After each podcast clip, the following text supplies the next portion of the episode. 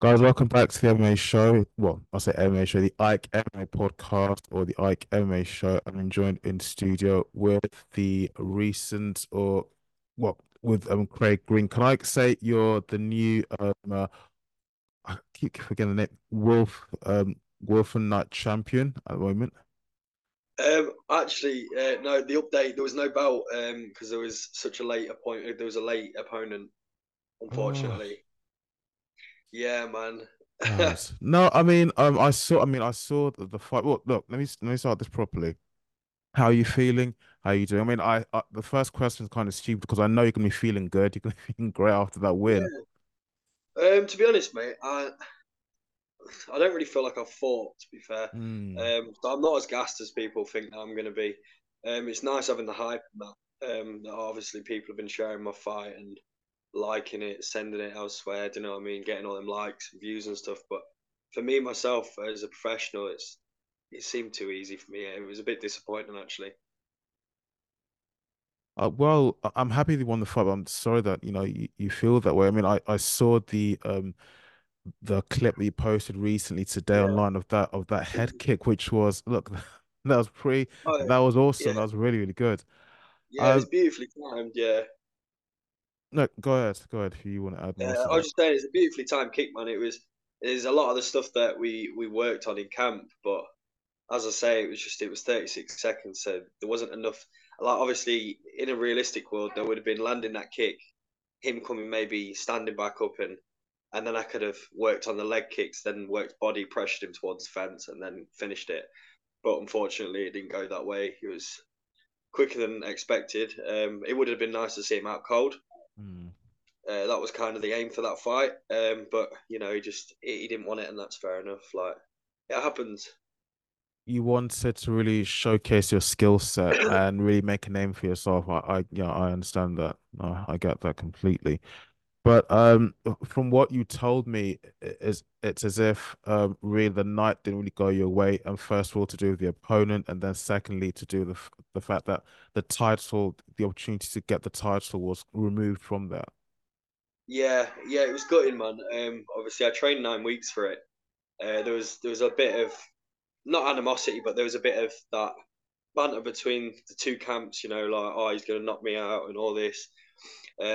So it was one of them, like, I was hoping to really showcase my skill against a bigger lad and do the same outcome, put him away. There was a lot that worked, and I've been training with some serious people over at Fourth Dimension alongside with my coach. But, you know, the time will come for bigger fights. This year's going to be busy, hopefully. But, yeah, I mean, I had that was my third opponent in 2 days. So it was a title fight with Aaron.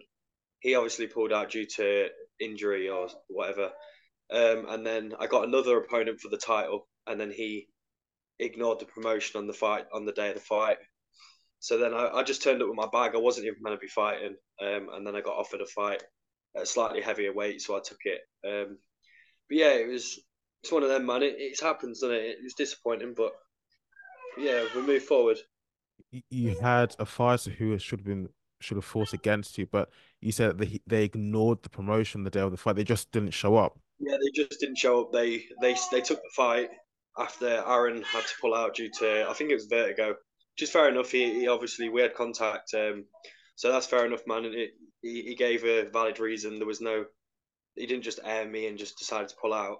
But then the second lad just went ghost, didn't say anything to promotion, and it just faffed me off, really, because obviously on the day it's like, oh, I've got a title fight. You're cutting all that weight, and it turns out you're not fighting for the belt. And so you know what I mean, it's one of them. You train a lot of time, especially in a pro level. You're sparring with some serious people. You're getting injuries. Like, I mean, I had my tooth pulled out the day before my fight. I had injuries in my arms. I had an injury in my calf. There was a few things going wrong. I was in hospital 2 days previous to my weigh-in, due to it. I had a little injury with my mouth and stuff, so I got taken to hospital. So there was a lot of things going wrong in this camp, but, you know, I still showed up. So I think it just shows the level difference between the higher pro-ranked fighters and the more novice pro. Like, I'll fight for anything, you just show up. again, I'm very sorry to hear that, because I mean, I'm not a fighter or an athlete, but I know it cannot feel good after making all those preparations, all the hard work, the sacrifices as well, and then you're still expected to perform and showcase your skill set, and the person who's supposed to be fighting against your opponent isn't there. You feel like you just wasted your time, and that's time that you will never get back. Yeah, 100%. It's a long time. Like, obviously, 9 weeks. Realistically, I mean, it depends in which way you look at it. If you're waiting for something for 9 weeks, it's a while. If you're dreading something for 9 weeks, then it'll come around quick. But for me, I was looking forward to this day. I couldn't wait for it. So it was dragging. It was taking ages. It was one day at a time. It wasn't a week at a time. It was a day at a time. And I just knew that I knew that I was going to come out on top in this fight. And then obviously it just went all to what it did. But, you know, it's the fight game. Like, you can trust yourself. You know, I know my own health. I know my own mental state. I know all my stuff.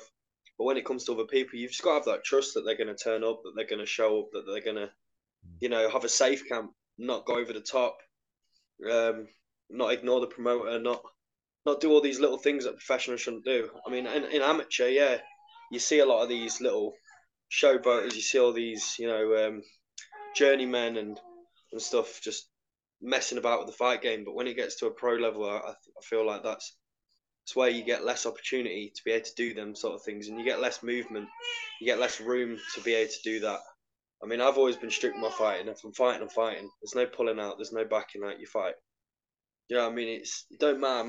The last 3 weeks of my camp was awful, absolutely dreadful. But I still pulled through, and it's a different level of fighters, man. No, I can see that it's not like something you can laugh off. Even though you did win this past fight on Saturday, I can see that still you feel almost as if you've been cheated out of the opportunity to really, really put. Yeah, I mean, I was already back training yesterday. I did a 2-hour kickboxing session yesterday. Back to the gym today. Do you know what I mean? Normally after a fight, I want to go on holiday or have a couple of drinks. Was this time I didn't. Me and my missus was going to go out after the fight, and we came home after 15 minutes being out, because I just didn't feel like there's nothing to celebrate for. Yeah, I knocked some kid out in 30 seconds, but for me, it wasn't good enough. Do you know what I mean? I didn't get to showcase anything. Yeah, head kick, but I've been throwing head kicks since I was a kid, man. I'm a kickboxer. Do you know what I mean? Head kicks come natural to me. I've knocked people out. I want to showcase how good I am at fighting. I wanted to go 5 3-minute rounds to prove that I've got a gas tank, to prove that I'm not just a fighter. I've got that spirit, and I've got that heart in me to go the last championship rounds. And you know, that's just it, man. But you know, we move on. Look, it is the first time that I'm speaking with you and interviewing you. So can you tell me just a bit of backstory about who Kraig Green is, whereabouts that you come from, where you grew up, and what was it that enticed you, and you know, how you cross paths with combat sports, especially mixed martial arts? What got you into it? So I'm from Lincoln, and I was quite a difficult child. So up to like the age of 12, I was really like bad for fighting on the street and stuff, and I was getting in trouble. And then I lost my dad at 12 years old. So I had to find something to kind of steer me in the right direction, because I was living with my sister and my mum, two females. I didn't have that right. My mum was always amazing, don't get me wrong. She's absolutely amazing to me. Always looked after me, and I worship the ground she walks on. But for me, I needed a male role model. I needed someone to keep me in line. So I started training at a different gym. I won't mention the gym because, to be honest, they've done nothing for me, and I don't feel like they deserve to be mentioned. This new gym, Hugo, shut up. This new gym is what's made me, and it's turned me into the fighter I am, and I'd be absolutely lost without Dan. But yeah, so I was just really badly behaved.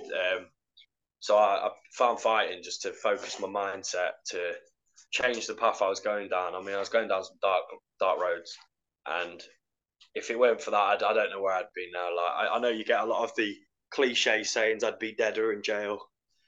So I won't say that because I don't want to look like one of them cliche people, but that is my true lifestyle. What I was doing would have ended me up in that place.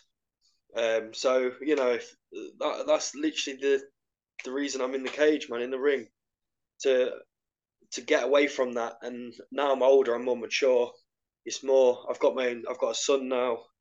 I've got my own house. I've got my missus. So now it's more, I want to be able to provide for them. I want to be able to live a dream. So it went from getting me off the streets to providing for a family.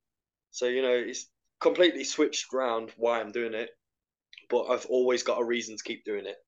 Because if it went for my family now, I don't know, I'd just be having to love the sport. It'd have to be, I love kickboxing. But when I was a kid, I had a reason. Now I've got a reason. And I think when my son's older, I'll still have that reason, because it'll go back to, I've brought him up, I've given him everything he wants. Now I need to go and enjoy myself again and do something I love. So I'll find that love again for it.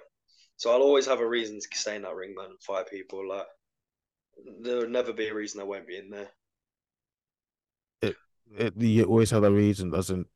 How should I say? Reason for something to be fighting for.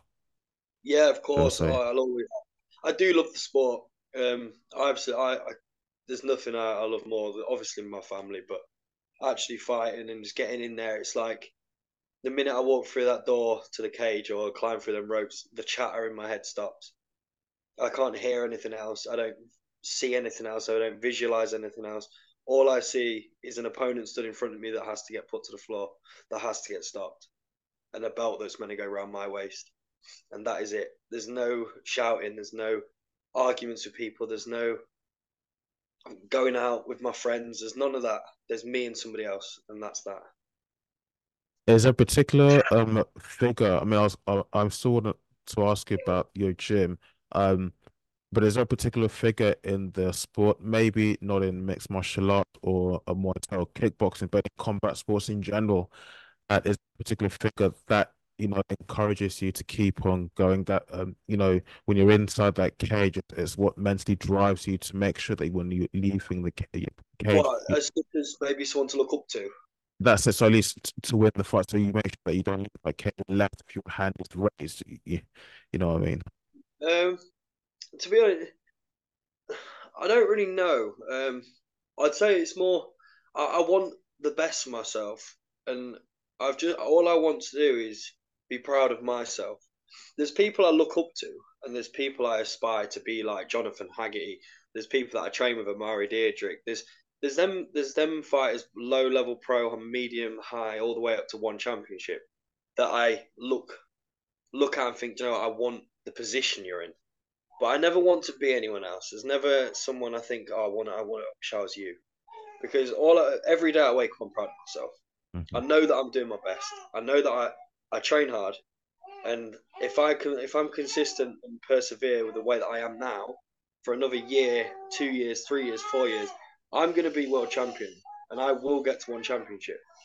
And I know, without a doubt, 70 kilo weight bracket, no one will stand in there with me this year.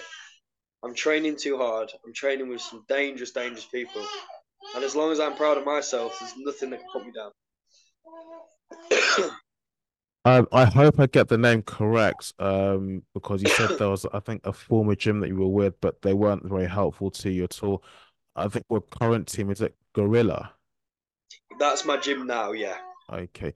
Can you talk about, as in comparison to the old gym, as in what does it you like about this place? You know, what's it, as in how's it helped you in your career, and this also corner that you've kind of taken from there to that goes with you to corner you for fights? You know, it's a humble place to be. You don't get all the crossfire with testosterone and fucking young lads trying to be better than they are. You don't get all this where you're walking on the mat and there's 20 different people that think they're the best in the gym. You walk in the room, it's a small gym, but you take notice of who's in the room. You take notice of what experience is in the room. You don't look at the gym and think, we've got the best gym in the world because we've got a ring, because we've got this, because we've got this. That doesn't matter in kickboxing. What matters is if you've got 10 world champions on the mat, if you've got 50 fight experience on the mat, which my coach has got 50 plus fights under his belt. The other gym I train at, there's probably 300, 400, 500 fights combined in that gym. There's insane amounts of levels above most gyms. This is why I don't train in Lincoln anymore, because the two main gyms in Lincoln have nothing. And I mean, absolutely, this isn't me starting gym wars or none of this shit. And I mean this in the most respectful way possible, but the levels aren't there. The places I'm training now and the people I train with are levels above me. And for me to train with them, everyone I walk on the mat with is better than me. I'm pro. I rate myself as quite a high level pro, and I think I'll be in the top 10, maybe top 5 at the end of this year. But the people I train with would kill me. And that's where I look at them and think, you know what? I'm going to be you in 2 years' time. Every time I spar, I come home with black eyes, damaged face. I come back with scruffs all over my face. Do you know what I mean? I'm coming home with injuries constantly. Not an injury that's going to think, oh, I can't spar now, but an injury making me realise I got hit, I didn't do this right. And there's always something I'm doing wrong, which is good for me because then I do it better and it doesn't happen again. Whereas the other gym I was at, I always saw myself as one of the best there. I was not getting sparring. I wasn't doing the right things. And now I've got a coach that puts time into me. He wants what's best for me. He doesn't just chuck me in the ring with whoever he fancies. I'm getting the right opponents, the right amount of training, the right weight cuts. I'm getting the consistency with him. And he gives me every bit of time that he possibly can. Like he's got experience going to Thailand probably 3 times a year. There's different levels and different experience that he's given me, and now I'm able to pass that down. He's given me a class on a Tuesday, so I'm now teaching on Tuesday, showing people what he's showing me. I'm also bringing in Fourth Dimension and Grilla's Fight Team and putting that into one. So I'm running a real good class. I've got a lot of experience going at the minute. So yeah, there's a lot there, man. This is kind of sorry, I'm getting tongue twisted, but this is going to kind of branch off away from the sport slightly in terms of the media side of things. What do you think of the state of the media on the fight scene in the UK? Do you think they do enough to promote the names of fighters like yourself? I mean, if they win fights, especially if they're winning fights, but if they are talented, when you watch them performing and fighting in the cage or the ring, you can see, you know, this guy, there's something about him or her. You know, they're very, very talented. I mean, do you think maybe they'll reports on those fighters or may, you know, try to big up their names as much as possible? Because I mean, if they did, then in turn we would know who you are, we know who your corner is, and we would also know the gyms as well that have been supporting it, if that makes sense. Yeah. Personally, no. Until as of recent, obviously there's MMA Mindset. There's obviously people like yourself, and then there's Leapfrog TV. So I think now that they've pulled in, there's a lot more opportunity for us to get out there. Because the problem is you've got talent at our level, like the high level, lower bracket pros, I'd say. We're not like One Championship level just yet, but you get people like our level that deserve to be recognised, but maybe haven't got a massive social media following or haven't got a massive fan base or something like that, not from London, do you know what I mean? You're from London or Birmingham or something, you're going to get recognised. It's a massive city. But when you're from somewhere like Lincoln or a little village or a town, it's a lot harder to be recognised. There's not as many people there. There's not all these things to big up a person in public. But I think now they're coming through with all these interviews like yourself, and you're giving us the opportunity to be able to branch ourselves out. I think you'll see a lot more of it. So I think someone just needed to make that first leap and just send it and see what happens. And obviously now that's happened, a lot of more people are going to start doing this. So I think a lot of us fighters are going to have to eventually say a massive thank you to the people like yourself, Leapfrog TV, MMA Mindset, because we're going to owe you a lot.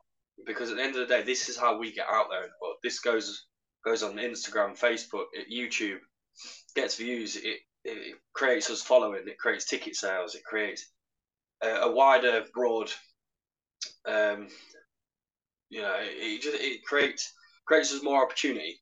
So yeah, I think now, but the last 8 years, what's I've been fighting, no, not all. I think you notice that, say, they do, even over here, they do tend to pay a lot of attention to what's happening on the US scene, isn't it? Especially with the names such as UFC, Bellator, PFL, yeah. And to be honest, last weekend, or this past weekend, the UFC did host a fairly stacked card, but there have been a lot of times that they might host an event, a particular fight card, and actually the fights were not that entertaining. What was entertaining was the hype leading up to the fights, and actually once you pay all the tickets, the hype is always up there, man. Like the hype, you'll never beat it. You get English, Americans, Brazilians, you get Spanish, you get in all these different countries merging into one arena, and that's the way you've got to look at things like this. It's a massive worldwide event. So put. Even like One Championship, MTGP, not even MTGP, that's not even that big yet. But One Championship, the Glory Kickboxing. If you look at things like that when they're hosting Holland or Australia or, Thailand, places like that are bringing in a massive, massive variety of fans. For example, Jonathan Haggerty's world title fight, you get an English there, you get in the Thais there, you get in the Brazilians there for his opponent. You're going to be getting Spanish, you're going to be getting Mexican, you're going to be getting every single part of the world coming to watch that one fight. It's a huge fight to watch. And I think finances, if you've got financial stability, you're going over to watch that fight. If I didn't have a child, no, I would have been going over to Thailand. I would have been going over and watching that fight because it's a fight that everyone wants to watch. And I think once you get a wider broadcast of public people seeing it, sorry, I've got a right cough today. That's fine. Yeah. I think you'll start branching out to a lot more people, and I think as soon as that happens for us smaller events, people are going to realise where the really good fights are at, because it's those lads that we have something to prove. When you come McGregor's level or Frank Mir's level or Ronda Rousey level, Holly Holm sort of thing, when you're at that level, you don't have anything to prove anymore. You've already made hundreds of thousands of pounds. Yeah. You've already got that car. You've got that gorgeous house. Do you know what I mean? You've got everything you want, and that's where people fade. Conor McGregor, he's got Proper 12 now. He doesn't need to fight anymore. He's got a Lamborghini yacht. He's got millions in his bank. He's got God knows how many houses. Yeah. He won't fight Michael Chandler. He doesn't need to. You really think that fight? You really think that fight is not gonna happen? I don't think so. I don't think Conor will fight because he doesn't need to. Michael Chandler needs that fight because he's not as rich as Conor. That's a money fight. Yeah. Conor made more money fighting Floyd Mayweather than any fight in his whole career. And that point, when you can lay down at night thinking, I never have to fight again, I'm sorry, but I'd be the same. If I never have to fight again, then great. But right now I do. And that's the difference. We want to fight. We have to fight to get recognised. We haven't made that fight yet. In Conor's own case, I mean... Well, if what you're saying is, and I think what you're saying about him not fighting is probably true. I mean, even many fight fans believe he's not going to fight. That's the reason why he's just being vague and making all this noise and not actually giving an answer, making a decision whether he's going to fight Michael Chandler or not. I mean,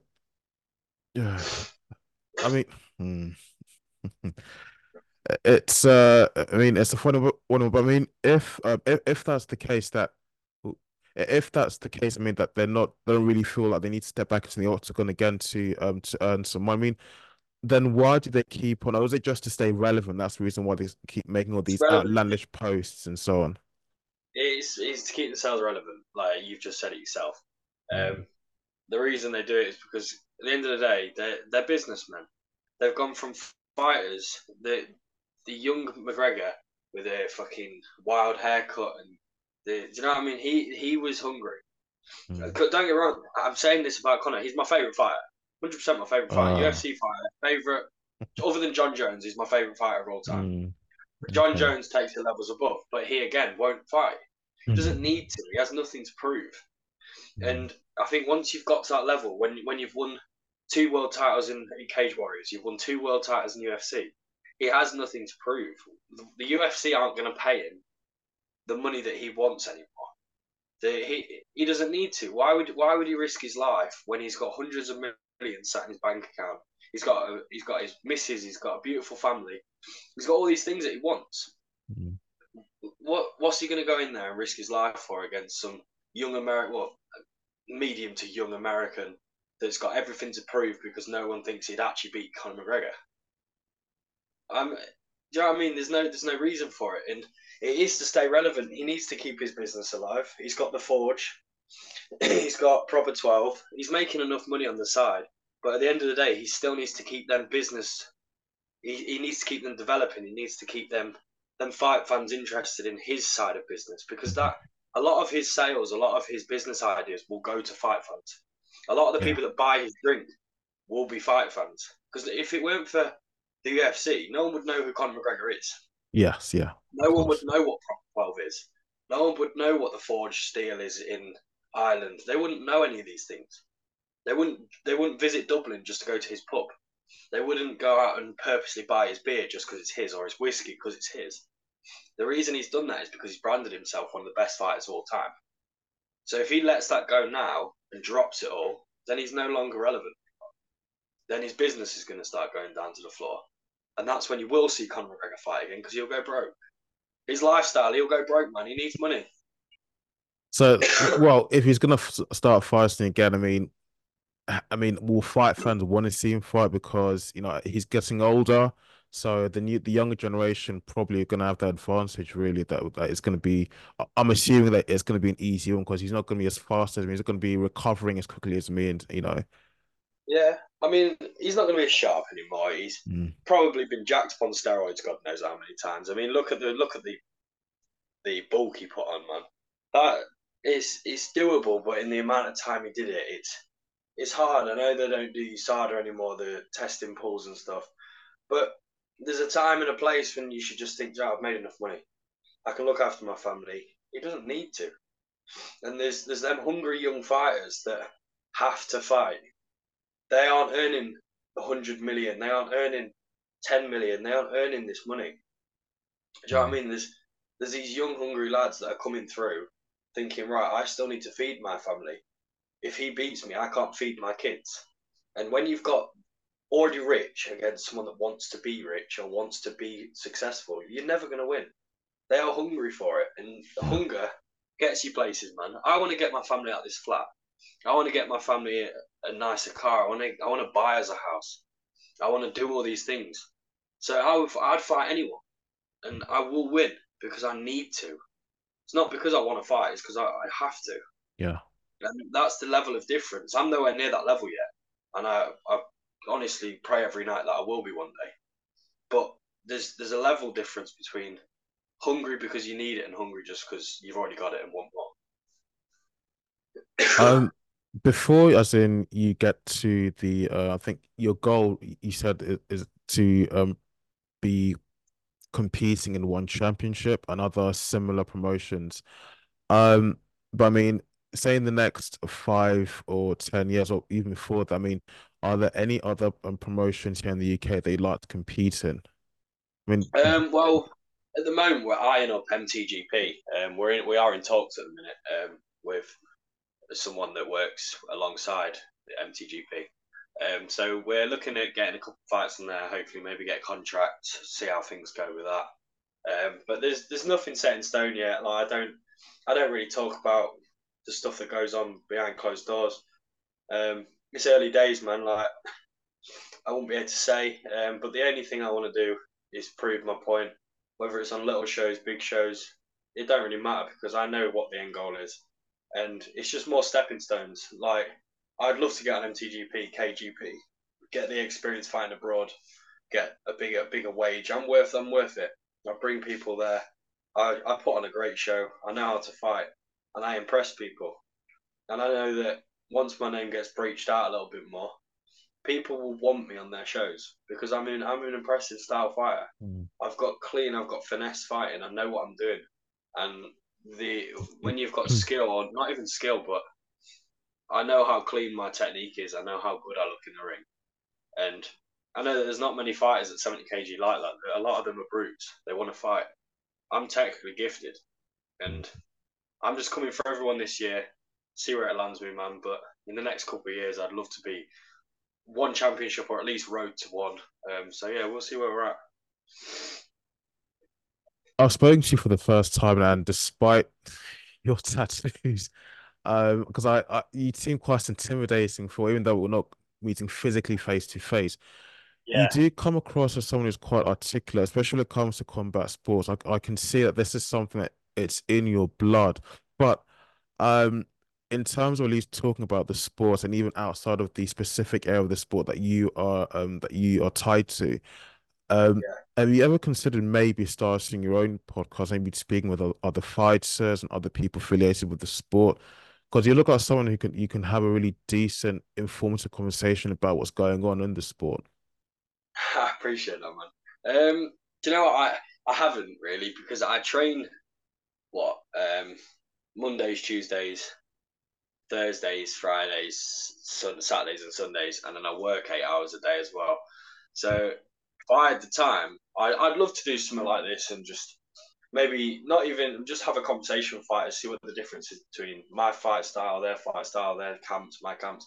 But again, yeah, I feel like I'm good at answering the questions, but I don't know, man. Maybe one day. Do you know what I mean? Maybe it'll be something that I can look at one day.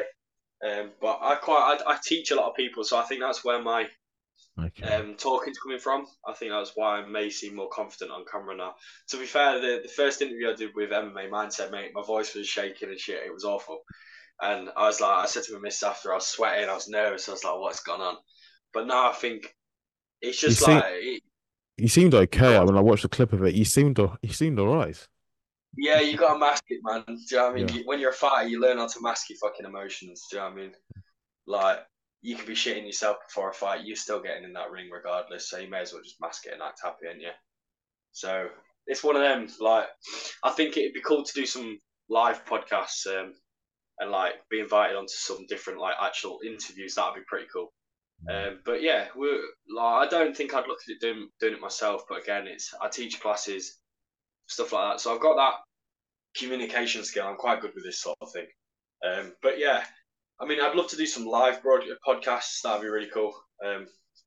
So I mean, maybe get yourself an office, bro, and then we can get a little face-to-face one going and get a nice little thing going on. I'd hold you to that, definitely. Well, you can hold me to it, man. Last but not least, well, two more questions. Any news on when your next fight is going to be? Yeah, so we are looking at hopefully maybe next month, around the 24th, I think. I'm not 100%. We're looking at 2 in May, and I have 1 in November. So they're spread out between the year, but I'm hoping to get another, probably, if they're all secured, I'm maybe looking at maybe getting another 3 or 4 adding in there. I want to fight at least 8 or 9 times this year. I want to fight a lot. So, I mean, we've got 1 down, so I want to get a couple more yet. I'm not happy yet. Do you know what I mean? I'm hungry. I want to fight. I just want to – I want to get quick. I want to get up to that top 10 spot quick.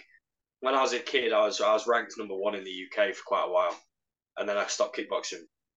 So I think now I want to get back up to that, but I want to get to new levels now, man. Same promoter, or is it going to be different promotion for the next fight?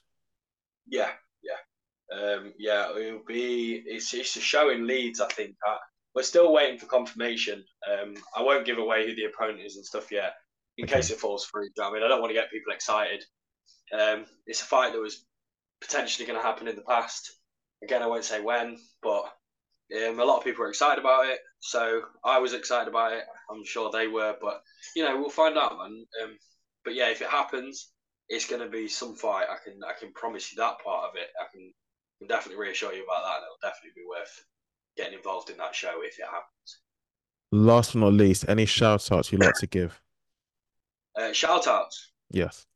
We'll give out the whole shout out to the Fourth Dimension team in Nottingham. They've done loads for me, but the main one I want to give a shout out to is my coach, Dan Gibbon. He's honestly brought me from a really dark place. There was times when he was answering the phone to me when I was in tears. Do you know what I mean? I came from a really bad place. There's a lot of deep stuff happened to me last year, and it weren't good. but he pulled me through it. He offered me to go live with him. He was going to give me a room in his house, stuff like that. He really pulled me out of a dark place. So yeah, there's them, and then there's my missus as well, Gracie. She cooks for me. She does all my food plans. She's looking after our son whilst I'm training 3 hours a day, working 8 hours a day.